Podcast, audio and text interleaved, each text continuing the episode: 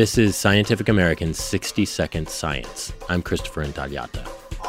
High cholesterol affects one third of American adults, but it's not just us. Studies have indicated that cholesterol is also on the rise in other animals. And in all of these studies, the idea was well, they hypothesized that it was probably due to interactions with people and eating our food, but they didn't actually show that.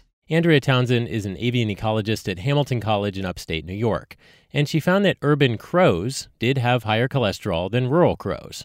But then she took the next logical step in her research. She went to McDonald's. We'd pick up 125 burgers at a time. Once, one of them wanted to know what we needed all these burgers for, and then I started to explain, but they just kind of waved me away halfway through. So, of course, she needed all those cheeseburgers to feed the crows and to monitor their diet to determine if eating our fast food really does raise the bird's cholesterol. So, the way you supplement your nestling is we'd go to their nest trees and we'd toss the cheeseburgers three a day, three to five a day, under their nest trees. And then the parents immediately swoop down, pick up the burgers, and bring them to the nestlings. And as you might expect, crows that dined on cheeseburgers did indeed have higher cholesterol than crows who did without.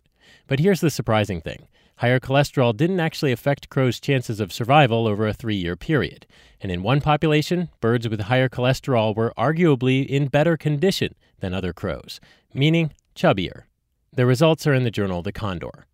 Crows can live more than 15 years, and Townsend says maybe a high cholesterol diet makes its mark later in life, as it does in humans. And if you're still wondering why study this, I would say this is an important question because there are lots of other species that also live in urban areas and eat our food. And some of them are endangered. So it is an important question. How will our food affect the health of wild animals? And as we urbanize more of the globe, our dietary influence might have even wider effects.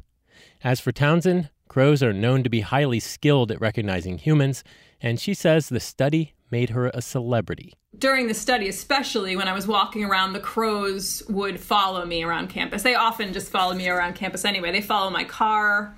And then I was getting some notoriety on a broader scale with crows. So I would go into, like, I'd be getting gas, and the crows in the gas station would be cawing a special caw, you know, I think just for me, you know, and it seemed like a recognition caw. So it's caw. After all, a free lunch sure does seem like something to squawk about. Thanks for listening. For Scientific American's 60 Second Science, I'm Christopher Intagliata.